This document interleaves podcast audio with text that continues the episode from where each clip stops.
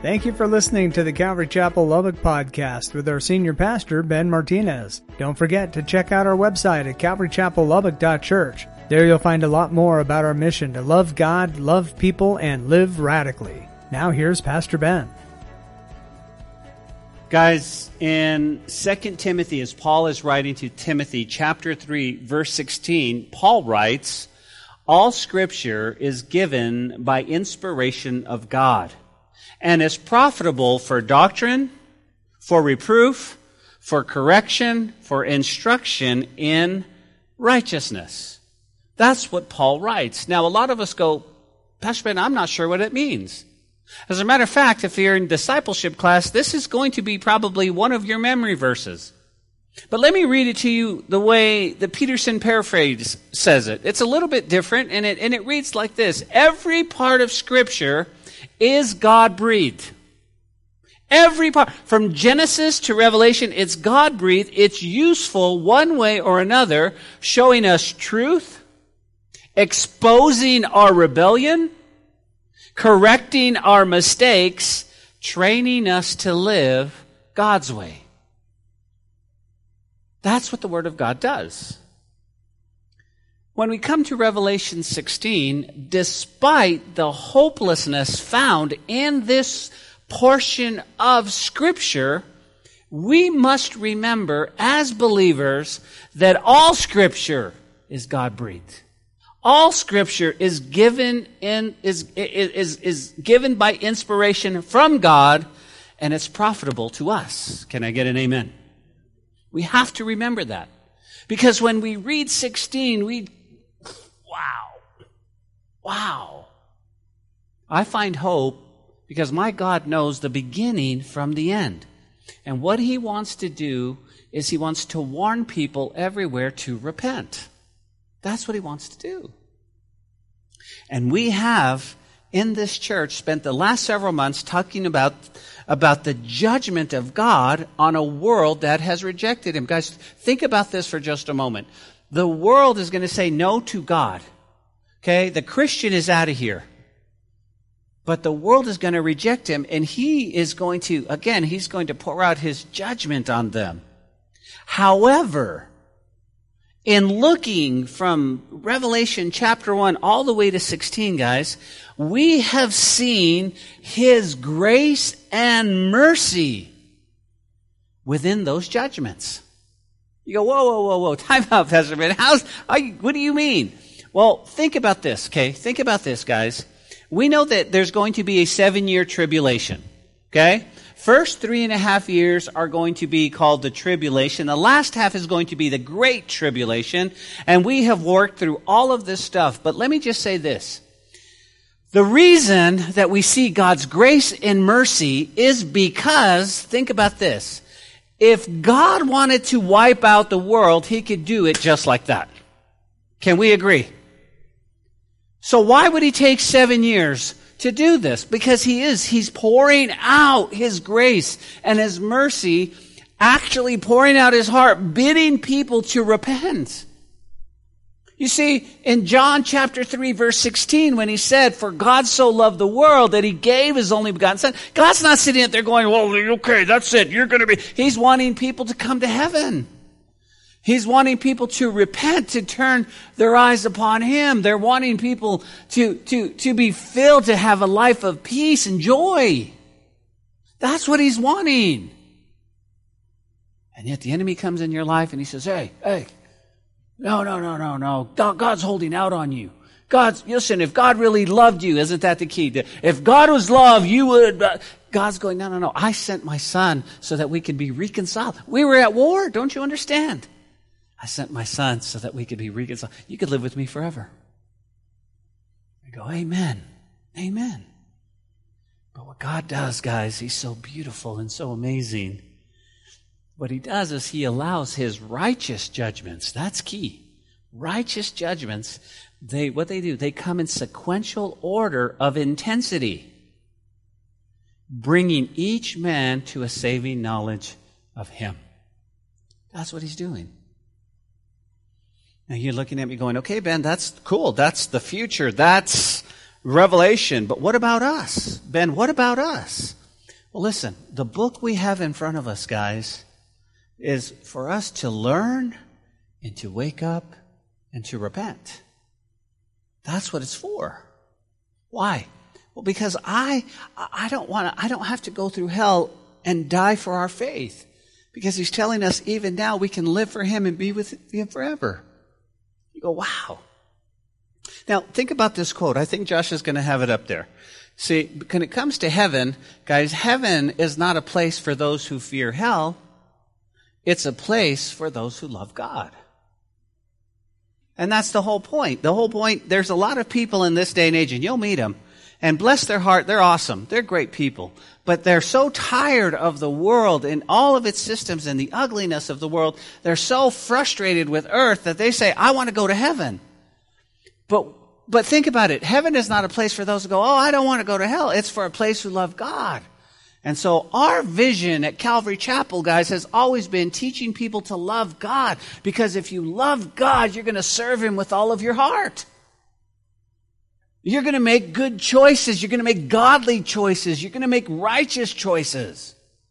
And that is the key. Well, if we come to chapter 16, guys, it has, jot this down, seven of the harshest truths about the future we've ever seen. These are the bowls that God will allow to be poured out upon the earth in the form of judgment. This is God's final wrath. And it's going to be quick and it's going to be severe. This is where we are today. Well, chapter 15, if you recall last week, God, what does he do? He closes the courts of heaven. Remember we talked about how smoke filled the heavenly temple and that judgment was ordered. This was it. Now, while chapter 16 is difficult, it's not without purpose. See, this portion of scripture is meant to warn people of what's to come. You go, what people? Pastor Ben, what, what are we talking about? Well, again, it's those who are listening even within range of the sound of my voice. This is the warning. You see, it was a few weeks ago that Josh Flotis came to me and said, Pastor Ben, I really enjoy going through Revelation. I had never heard it before. You see, Josh, he works in our, he, he, he does our AV stuff, but he's listening week by week. And I was so blessed on Sunday because Josh picked out a Bible and I said, Josh, why do you need that Bible? He goes, man, I just, this is, I want one with my notes in it so that I can leave behind for people who are going to let, be left behind. I want them to have something of what's happening. And I was blessed. Why? Because what's happening in Josh's life is that, that God is transforming slowly in his heart the things that are good. But what about those who, who are not hearing tonight? What about those that are not online? What about those that are not here? Well, what about those that are left behind? Well, here's my prayer, okay? Back in the day, we used to have we used to have tapes. Do you guys remember tapes? They're cassette tapes. Some of the people don't know what a cassette tape is.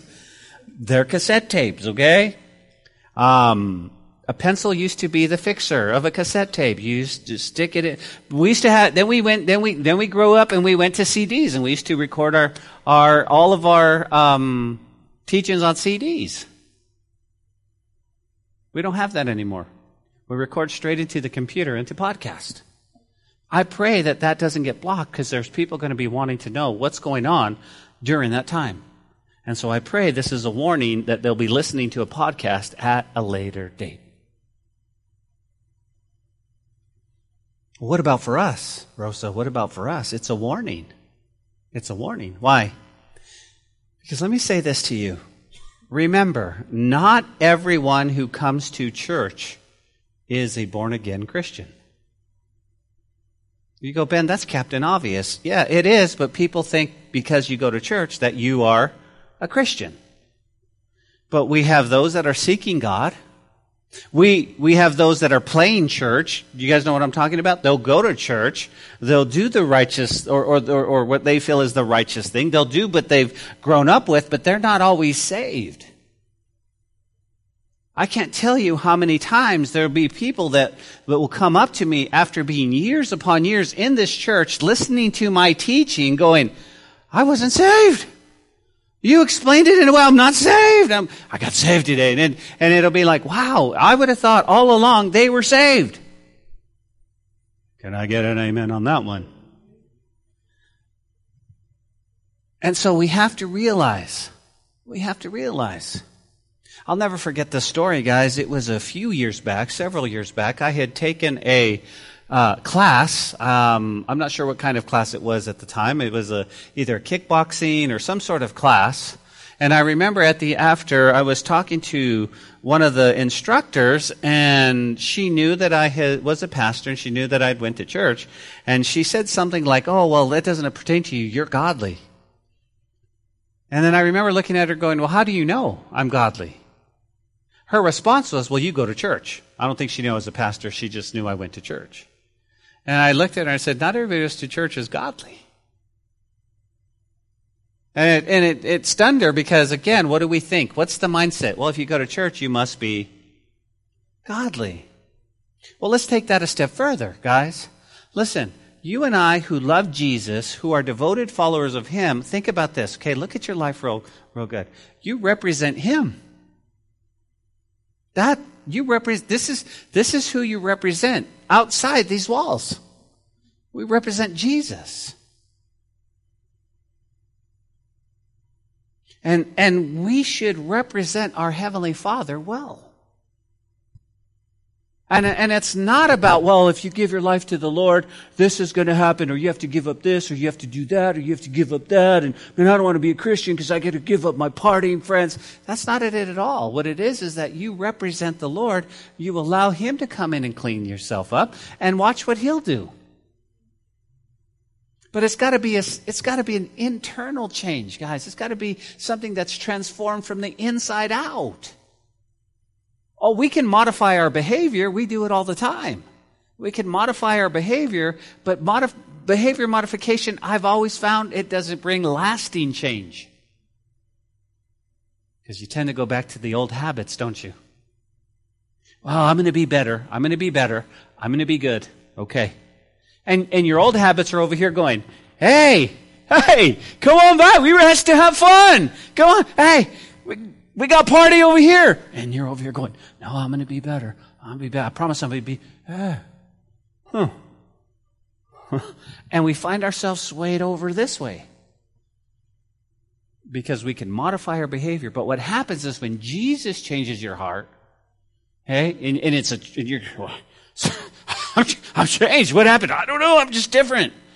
Your old habits are over here going, hey, you want to come out of here? And you're just like, hmm. Nah. No, it, it, that doesn't satisfy. And some of us come running over here for a moment and go, oh, no, okay, that was not good. Come back to Jesus.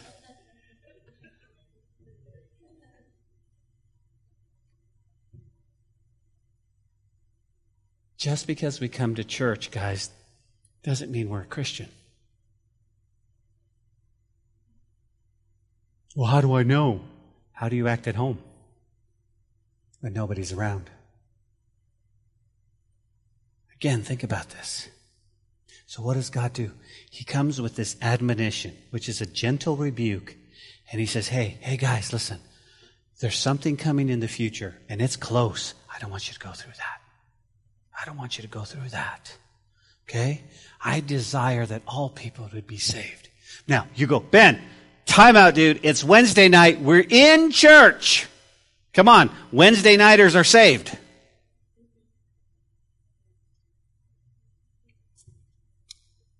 Then what are you doing with your gifts? Because we need to be telling those who are not saved. We need to be sharing. Because tonight is also a wake up call. Guys, it's a wake up call. It's, it's okay. For those of us who are ready, we're waiting. We're waiting for Jesus. And when I mean waiting, we're not just going through the, the, the motions, okay?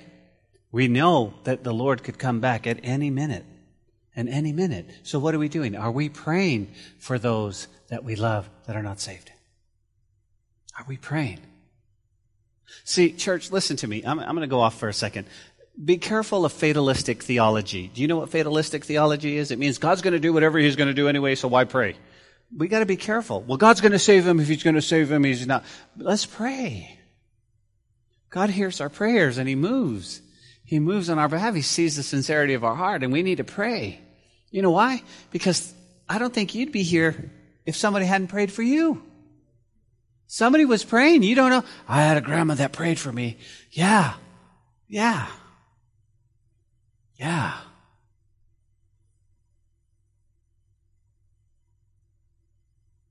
Guys, the book of Jude, verse 21 says, Keeping ourselves in the love of God and looking for his mercy of our Lord Jesus unto eternal life. Guys, we need to be telling others. We need to be telling others just keeping ourselves in the love of God. Listen to me, church. There's nothing that breaks my heart more than realizing just the dark days that are ahead of us. And I and, and, and, I can tell you this, and I can see it, I can see it, and we've got to protect ourselves. If you are married, the enemy is coming after your marriage. I'm telling you right now. I have seen in these last few months people who are Christians that have strayed just a little bit and pow. And he hates that I'm up here saying, please protect your marriage. Please protect it. Don't give him an inch. You're not that strong. Well, let me say this to maybe somebody who might be listening after we're gone. Whatever you do, don't take the mark. Please don't take the mark. Follow Jesus with all of your heart. Now, you're listening to this, and we're not here, and you're freaking out, and the government, the world government, we know this, is going to impose a mark, a marking system. Don't take the mark. Yeah, but I'll have to die. Follow Jesus. Give your life to the Lord. But uh, let me do you one better. Today, if you're listening, even, even today, if, if the Christians, if we're still here, man, if you're on the fence, give your life to Jesus today. Do it. Do it. Well, with that as our intro, obviously, let's look at the seven plagues that's going to come. Okay, let's. You guys ready? These plagues are meant to change the world. Okay, let's let's talk about the the releasing of God's wrath. Look at verse one with me, guys, on your Bibles. Then I heard a loud voice. John writes from the temple saying to the seven angels, "Go and pour out the bowls of wrath of God on the earth." This is what he says. Let's stop right there. Okay. The first thing we need to do is we need to underline bowls because we need to know what it is. And really it is, it's, it's, an, it's an uncertain affinity, but what it means is really a, a, a broad, shallow cup. You, you, understand that, okay? Sometimes we think of a bowl as real deep and, and, and some of you, um, when you go get your cereal bowl in the morning, it's one of those big ones that you can fit the whole bowl in, you know, and you're sitting like that. That's not the kind of bowl he's talking about, okay? It's more of a saucer. And you, well, Ben, why, why, why would you bring that up? Because what he's saying, guys, biblically, is he's going to pour out his wrath very quickly. Very quickly. It's not going to be, well, I, am going to lose, I'm going to lose Joseph maybe because Joseph hasn't seen this commercial. He probably wasn't born, but there used to be a commercial in Heinz Ketchup. Do you guys remember that? It used to be on Anticipate. Robert knows, he knows it. And we'd sit there and for 30 seconds we're like this waiting for ketchup. That's not how it's going to be. Now, let me just say something about that commercial. Listen, if I want ketchup, let's pour the ketchup. But I digress because you don't want water, watery ketchup. But it's not going to be, this is God's wrath. It's going to be quick, guys. It's going to be very quick. Um, these last judgments on earth are going to come in rapid succession, one after another, very quickly very quickly, like that. Now, here's what I find interesting. I find interesting that these bowl judgments are, are really similar to the plagues of, of the judgment in Egypt. Now, let me, let me, let me poke your curiosity for a second. Do you guys remember we said, Okay, Nero was nuts, right? Nero was cocoa, he was cuckoo for Cocoa Puffs. When John wrote this, he wrote it in symbolism and he also wrote it in a way to where the Jews who understand the Old Testament would grasp it. But Nero would, if Nero read this, he would just think John was crazy in the island of Patmos. So most of these I'm going, wow, these are like a lot of the judgments in the book of Exodus. These are a lot of the judgments like Moses and the plagues. You go, well, like what? Well, in, in Exodus chapter 7, 14 through 25, we see that he turns water into blood. We see that. We see that then frogs covered the land. Right? And that's really trippy. Because when Pharaoh, when Pharaoh calls him and says, please get rid of the frogs, Moses is like, okay, so when do you want that? What does he say? Tomorrow. Doesn't that trip you out? Why? Because Pharaoh's like, uh, you know what? Moses comes. When you want? I want him now. Out. Right? I went to pour my Froot Loops this morning. There was, there was frogs in there. Mm-mm. I want him gone. And then he says in the third one, guys, there was lice and gnats. That was a judgment. Lice and gnats. And then he, and then we saw the swarming of the flies. Okay? And then we saw all the diseased livestock. Could you imagine? It stunk. We see a lot of this in Revelation. See, some of us, we go, well, listen, okay, listen, after tonight, we're going to go get something to eat, and it's going to be great. And we walk into the grocery store, and I'm going to pick up a gallon of milk. It's not a big deal. That's not how it's going to be here. That's not how it's going to be. It should really cause us to be on our face praying before God for our loved ones, for our family, and our friends. And I know that you guys have a burden for that. I know you do. And we're crying out to God, Lord, please save them. Let them see. Let them see. According to Exodus chapter 9, verses 8 through 12, we see that there's going to be boils. Boils. You guys saw that? Then it said hail and fire. Then there were locusts. And of course, darkness. And then, of course, last we saw the death of the firstborn. This is all, right? Now, again, we've studied the book of Exodus, but you remember those from the Ten Commandments and Charlton Heston and all of that good stuff. So you, you kind of know this was, this was crazy. Okay? So, they are similar to those plagues in Egypt. But they're also similar to the seven trumpet judgments. But although they're similar, they're different. You go, well, how so? Well, that's a good question. Let me just say this. In Egypt, if you recall, okay, you ready? This is going to blow your mind. The plagues were local. They would affect the Egyptians. Okay? That was it. These trumpet judgments, they're also partial.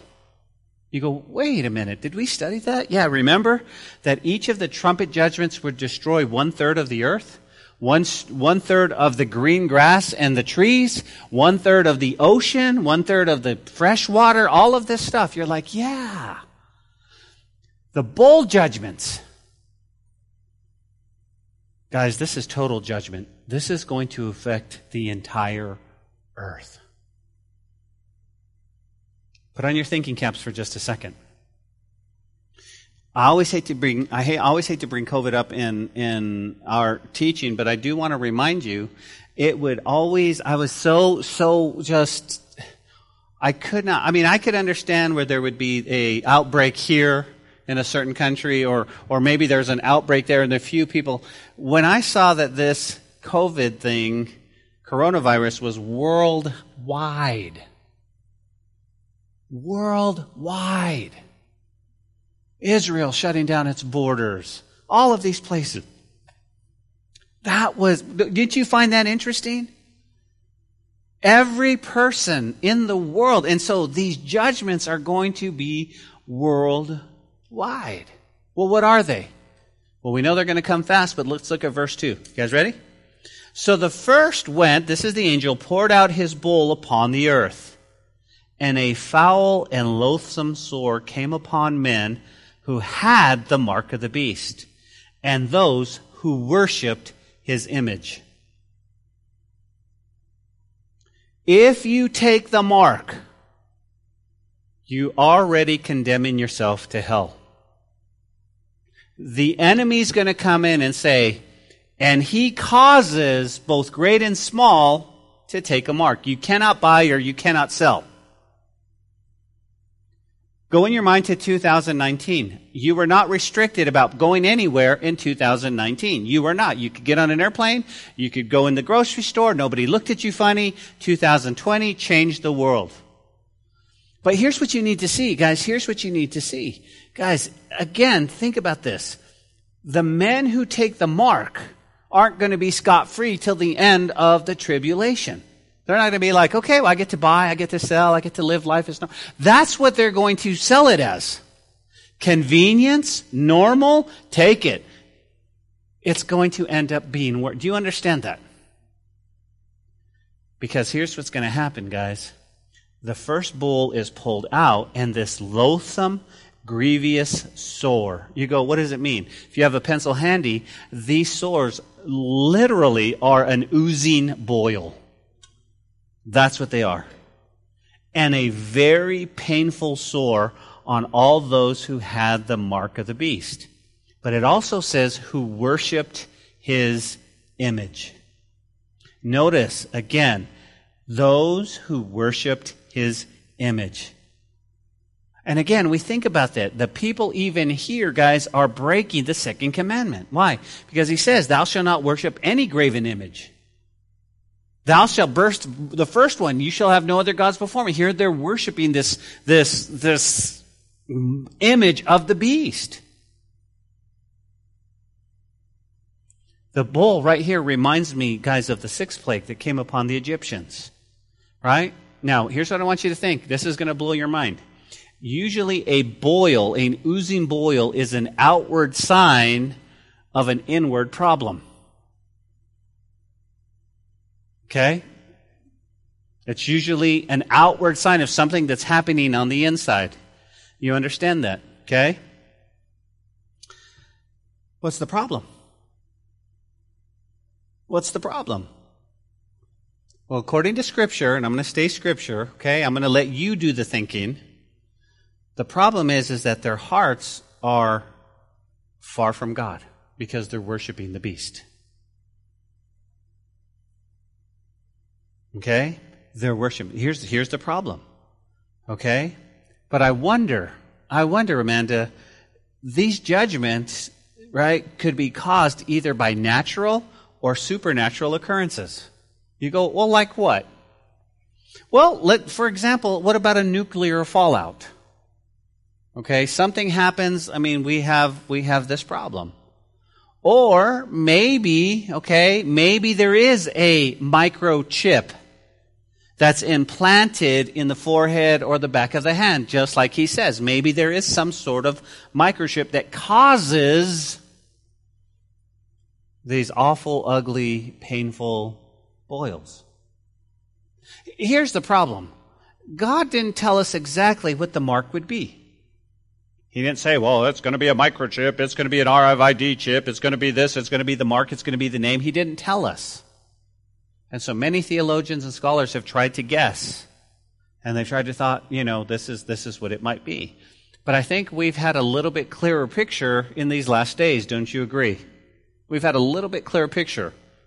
You go, wait a minute. Could it be? Could it be? And you go, oh, I don't know what it is. But whatever it is, something is inside the person that's causing a physical reaction. Oozing boils. Painful. Painful. Painful. Notice it says, guys, they came upon the men who had the mark of the beast. This is what it was. Okay? Now, I find it interesting, guys, that taking the mark would seem initially like a logical thing to do. This is the logical thing to do. Okay? I want you to write that down somewhere or just think about it because this is what this is what how this is how the enemy is going to sell it. This is logical. It's logical for you to take this. It's logical for you to do this. This is how you're going to live. Well, what, what's my defense, Amanda? What's my defense? I'll tell you what it's going to be. It's going to be, hey, no, no, no, no. Uh, you can't, you don't have a defense because the world is changing. Everybody's going this. The world is changing. Do you want to be an outsider? Now, again, I'm not talking about those who have been left behind, but have given their lives to God during the tribulation. I'm talking about those who have been left behind and still have not repented and given their life to God, but they're not following the beast yet. They're just kind of going, wait a minute, this doesn't make sense. Because I come from a world where I used to go to work, I get a paycheck, I'd go buy food. I don't understand why I have to have this. Oh, you want me to plead allegiance to an image. You want me to Whoa, wait a minute, wait a minute. I don't know. No, no, no. Listen, it's logical. It's something you should do. It's something you should do. You're like, what? See, listen, here's, here's the rub. Here, here, here's the skinny of it, right? You can't buy or sell without it. You can't buy or sell. What do you mean? You can't go into the grocery store. You can't go buy groceries. You can't. You have to have this mark. Well, I can't sell anything. I can't, I can't buy my, my newborn formula. I can't buy her food. I can't buy my seven year old granddaughter food. Are you kidding me? Guess what's going to happen? Logically, logical is going to give way to, I've got to do this in order that they survive. But the problem is, guys, is he says, look at this. When you take this, you're going to be, this last judgment is you're going to be so inflicted with a grievous sore and such a painful affliction. It's just going to be, you can, you'll know. You'll know who have the mark, won't you? Won't you, Eva? You'll know because you'll be like, you took the mark, didn't you? How are you going to say no? Your, your body's covered with painful sores, oozing boils.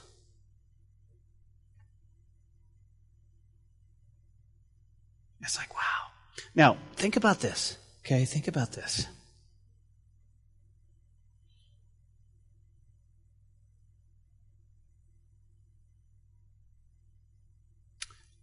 when I thought about the boils and all of these grievous sores, I found it interesting because I found it interesting because it's a good picture of the results of sin, is it not? You're like, what? Yeah, they warned us don't take the mark, don't worship the beast, but the warning is ignored and it makes so much sense because it seems right. Okay? But he, he, here's the thing, right? In our lives, we experience the same things when we disobey God. Uh, let me say that again, okay? They have been warned. Don't take the. We're, we're warning you right now. Don't take the mark. Don't take the mark. Don't take the mark. But the warning, guys, is ignored. Uh, no, no, no. Ben doesn't know what he's talking about. Preachers don't know what he's talking about. I'm not sure that's how you interpret this. All of these excuses. Why? Because it seems to make sense. This is how I'm going to live. This is how we're going to survive. But we experience that today, guys. A great application for us is we experience the same thing when we are disobedient to the Lord. The Lord tells us to do something, the Lord tells us in His Word, and we go, No, I think I'll do it my way instead. I think, I think I, will you know, but, but the Bible says in 2 Corinthians 6.14, don't be unequally yoked with unbelievers. He says, what fellowship has righteousness with lawlessness and what communion has light with darkness? The Lord says, don't be unequally yoked. And you know what we do? Well, I'm going into business with an unbeliever. Or, think about that. What about a dating relationship? I'm going to date because he's such a wonderful guy. Was he a believer? He's wonderful. I think he's a Christian. He prays for the food. No, no, no. Is he, well, and, the, and, and, and guys, here's what we do. We tend to ignore because, because what we want. And then when things go south, in our relationship, we blame God. God, I thought you were, I thought this was the one for me. And I, it's like, no, he told you, don't be unequally yoked. Don't be unequally yoked. Let me, let me just give you, not a whole lot of single folks here, but if you are single, let me just say this. Listen, if you ever want to date and you ever want to get married, here's what, here's my suggestion, okay? Run hard and fast after the Lord. And if you turn around and a girl's running with you and she's running hard, fast, that's the one. Okay? Girls, if you're running hard, fast after the Lord, and he's running hard and fast after the Lord, that's the one. You go, wow, he's. I'm not saying your marriage will be perfect, because Christian marriages aren't perfect, but it's going to be a lot better. But throughout Scripture, guys, on that same note and on the same thought process, guys, there, there, are, there are hundreds of examples, guys, that we could use of what happens when we ignore God and rebel and we do what we think is right. Wouldn't you agree? I mean, who's the first one that comes to mind? Samson and Delilah. Right? Samson. You know, come on. Well, if you just. You know, I mean, no. You guys know the story. Or how about Lot and Sodom? Lot, don't go to Sodom. There he goes. You know, do you guys remember the story of Lot? What does he do? First, he pitched his tent towards Sodom. He's going to look at it. He's like, "Yeah, that'd be fun over there."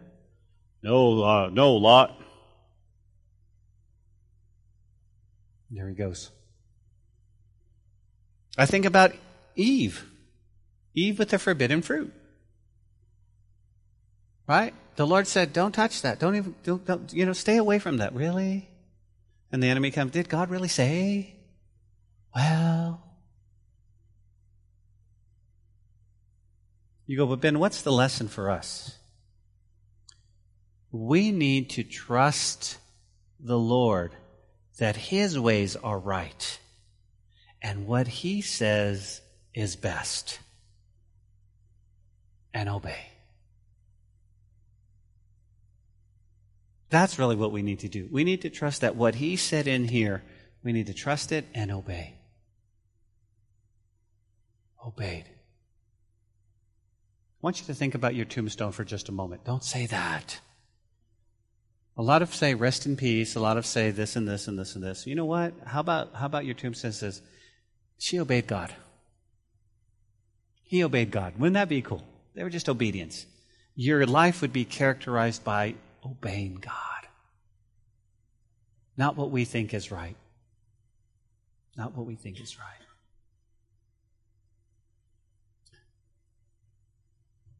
But here's the hope.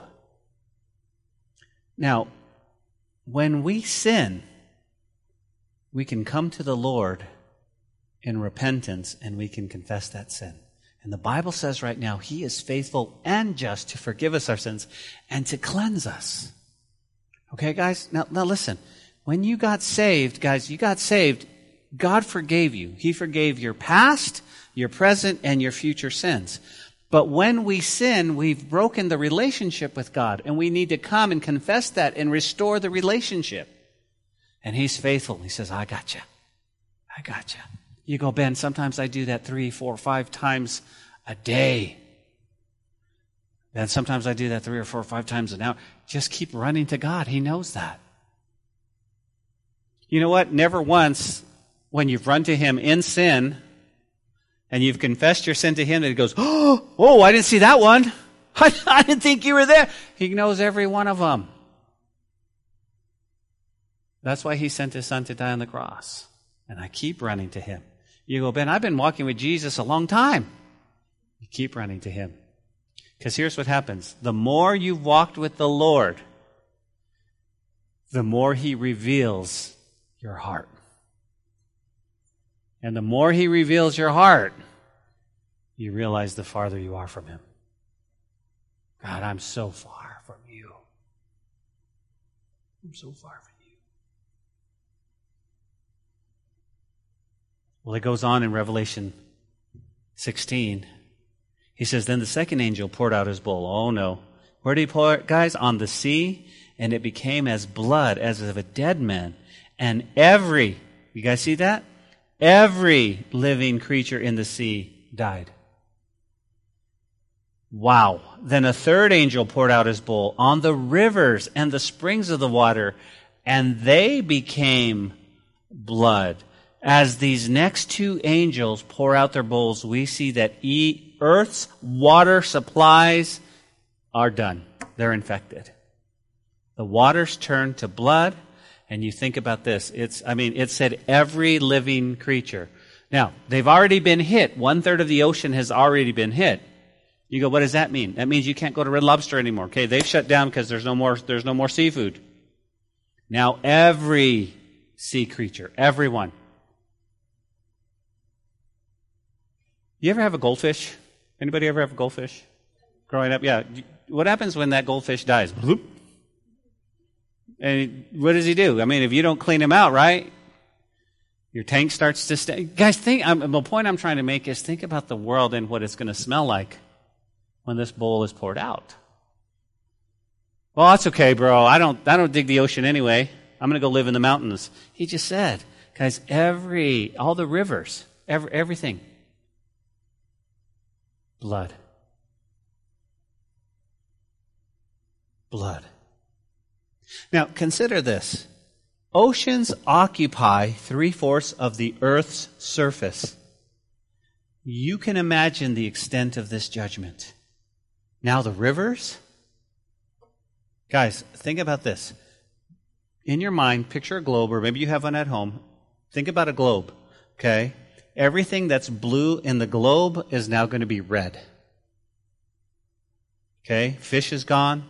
But not only the fish, here's what I want you to see. What, what do our cattle eat?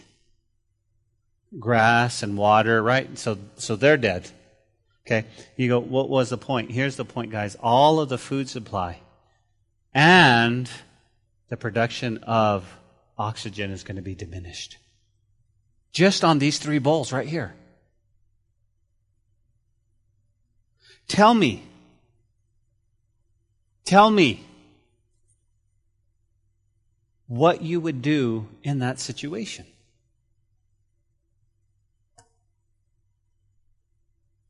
I don't know how people are going to live. Listen, there's a show on TV called Doomsday Preppers, and they're going to prep for doomsday, and they've got they've got a plan, and, and, and amen.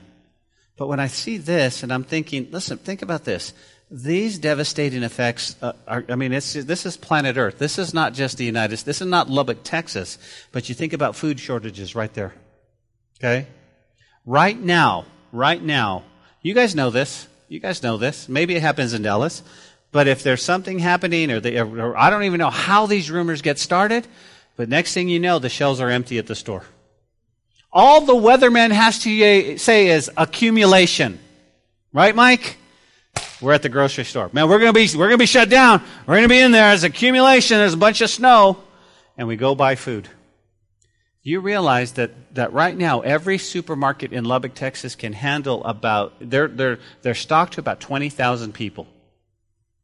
What happens to the other 210,000 people that live in Lubbock? Distribution shut down. McLean shut down. All the, all the, I mean, this is nuts. This is nuts. Pollutants, think about that. You talk about wearing masks. We'll have to wear pollutant masks because of the stench. Guys, think about the drought. Just thinking about it's making you thirsty right now. You're like, you're like, I want water. I have some right here. Check it out.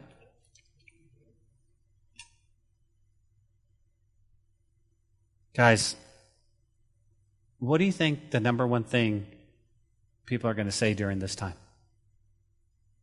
If God is love, right? Or how could a God of love do these things?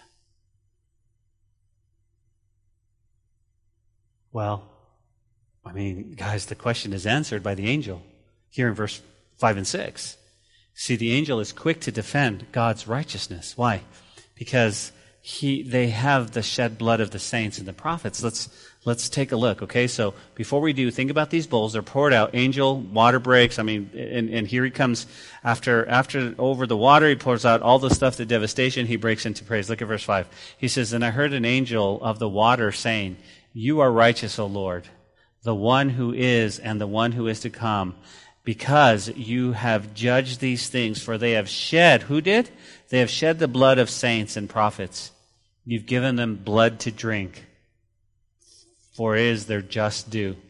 And I heard another from the altar saying, Even so, Lord God Almighty, true and righteous are your judgments. Wow. Guys, this is amazing. This is amazing. I mean, think about what's going on here. This, this indicates, it seems to indicate that angels are not only assigned to people, but perhaps to areas. It says the water angel, the angel of the water. Right? The oceans, the streams, and they're going, this is, this is why they, they killed your saints and your prophets. It would seem to indicate, guys, in the text that the Lord here is avenging the blood of all the martyrs throughout history. I think of Isaiah. Isaiah was, was, was sawn in two. I think of Peter. You know, history tells us that Peter was crucified upside down. And a lot of the a lot of the disciples, but we're talking about the prophets and the martyrs and and this blesses me. You go, why does this bless you? Because such a help as I go through this life and as I walk through this journey, because those who are in heaven and those who are before the Lord, the angels, the four living creatures, the 24 elders, the saints, they all have the same perspective. What's that? God, you are what? Just and true. Your ways are true and righteous, and your judgment, O Lord. Wow. This is the Lord, right? This is amazing. I think about it. Think about again what he says, guys. He says, Lord, righteous, O Lord, the one who is and the one who is to be, because you have judged these things. You have shed, for they have shed the blood of the saints and the prophets. And because of that, and it's like, Lord, thank you so much. Thank you so much. God is righteous, guys. His judgments are righteous and true. It's right on. Here's what you need to you need to remember, okay? God is not like man. Okay, his there is no darkness in him at all. And when his judgments are this is it. This is they're they're righteous and they're true. And right after, guys, the ocean and the springs and the rivers and all that's going on in this world, these angels break forth into praise. But there's more to come. Look at verse 8. Then the fourth angel poured out a bowl on the sun. Uh oh. And the power was given him to scorch men with fire. And the men were scorched with great heat. And they blasphemed the name of God who had uh, power over these plagues. And they did not repent nor give him glory. Guys, this is the fourth bowl. What does it do? The sun is given the power to scorch people. What does that mean? Now, there are many different ideas of what this is. But one sounds like it's like a, a, a lot like a radiation burn. Okay? So, so think about that. Um, this might even be predicted in Malachi chapter 4 verse 1. The fire may be given as a foretaste of their eternity. All I know is it's going in verse 9. Wow. I mean, think about what he said. He said, and the men were scorched with great heat.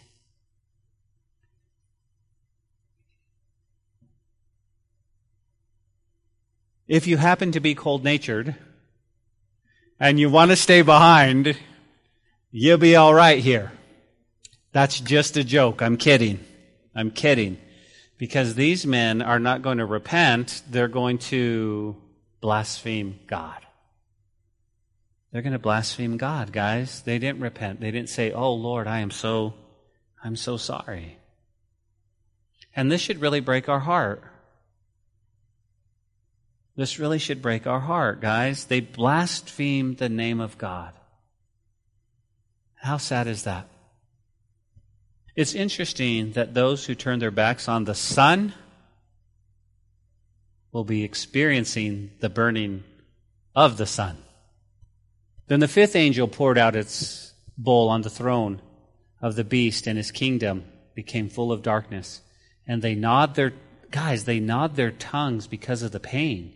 They blasphemed the God of heaven because of their pains and their sores, and they didn't repent of their deeds. Guys, this is the fifth bowl. What is it? It's a darkened sky. It's blackened sky. This one brings total darkness. And I don't know, it sounds like this might be a preview of what hell is going to be like. Apparently, this, is, this darkness is so dark that it causes pain. Wow. Now, this bowl is specifically targeted for the kingdom of his beast, of the beast, guys, and his kingdom becomes shrouded in darkness, full of pain. Can you imagine getting the mark, worshiping the very image, and then realizing, oh, what a huge mistake? You go, well, what kind of pain is it? I don't know. I don't know if it's referring to emotional pain or maybe a deep depression that's brought on by the darkness. You guys understand?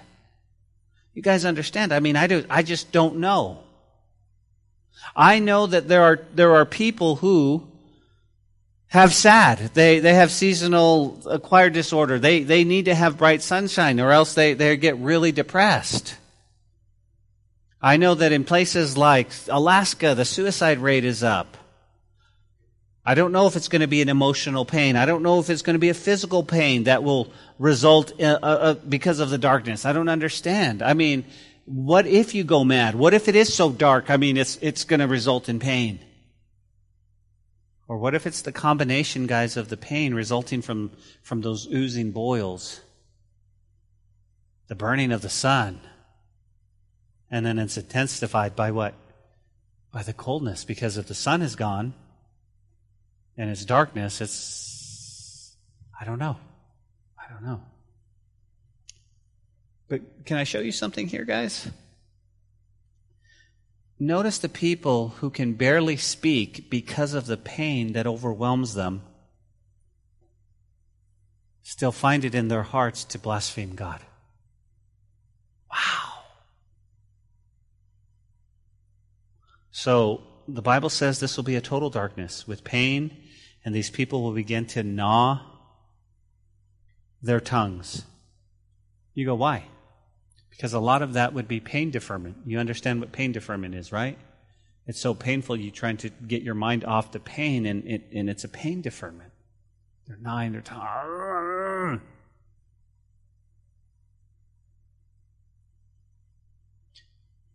The fifth bowl is darkness. You guys grab that, right? It's so dark that it's painful. Our Jesus? guys, our Jesus said that He is the light of the world. He says, Yet men love darkness rather than light. So let me close. Let me close this, guys. It's it's been tough night. Been tough night.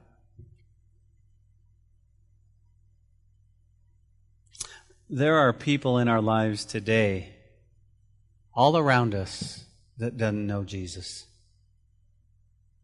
Okay? They're religious. Uh, many of them frequent church, but they don't know Jesus. And when I say that, I want you to go with your, in your mind to John, where he said, John said, you must be born again, okay? That means born from above. That means there be, should be something that has transformed in your heart. But what God wants us to do is He's going to give us opportunities to share the good news. You see, God didn't save us just to save us, He saved us so that we can share the wonderful things He's done in our lives. The problem is, is that we, we get so defeated when we go to share the word of the Lord or share our testimony or share, and people, I, I know that, or I'm, I'm going to go to church. Well, I'm, I'm, they're just that's not what I'm trying to do. I'm just I'm, I'm trying to share. These are great opportunities. Listen to me. Let me let me tell you. Listen, if you guys would be just a steady stream, if you guys would be a steady stream with Jesus, can I just tell you, the people who may be far from God right now will come to you when they're hurting. I'm telling you. They won't come to you if you're up and down and sideways. Uh, you just need to be a steady stream.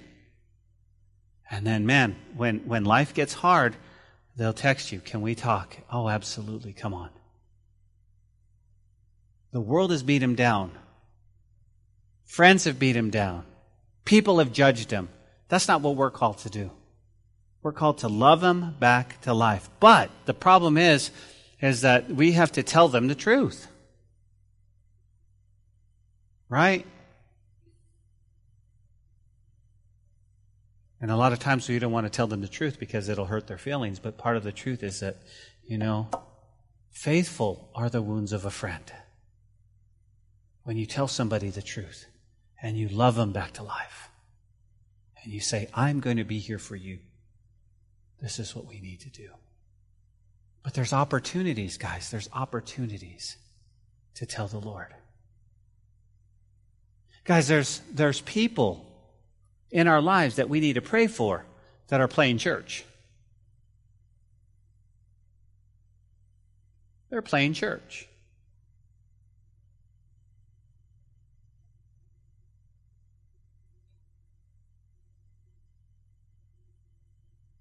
But then there are those there are those who know Jesus. And it's time for us to sound the alarm and to wake up and to get busy for the Lord. How so? Let's be proactive. There's people in our family that we need to make a list and we need to pray for. There's people we need to tell the truth. We can do it in love. We don't have to offend them. We don't have to come full force and be like, you know. We know what's going to happen, guys. We've, we've talked about five bowl judgments right now. This is it. And the world is, is crazy. We want to see people saved. That's the heart of God. That's the heart of God. So, what should we do? Pray, share, introduce them to Jesus. Hey, let me tell you. Let me tell you. Let me tell you where we're at. Let me tell you about Jesus. Let me tell you. Can I tell you one more thing? When people become Christians, don't expect them to be perfect.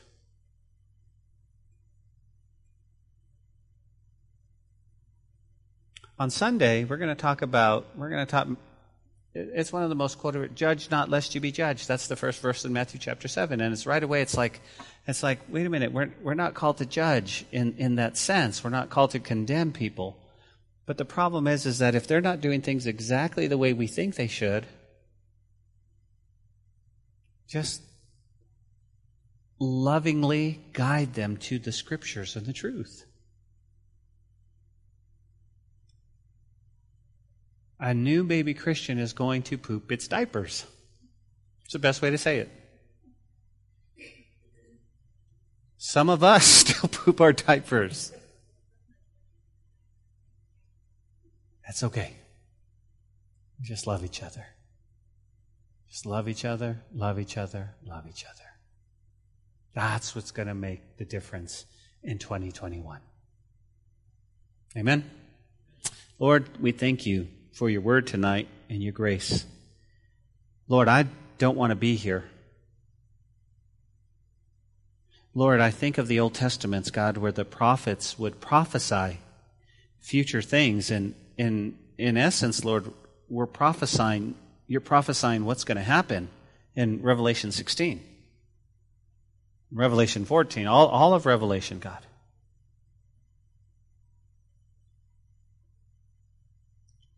Lord, help us to repent. Because I think about all of these people, Lord, in darkness and pain and boils and stench and pollutants and no food. And, and I think instead of running to you, they blaspheme you.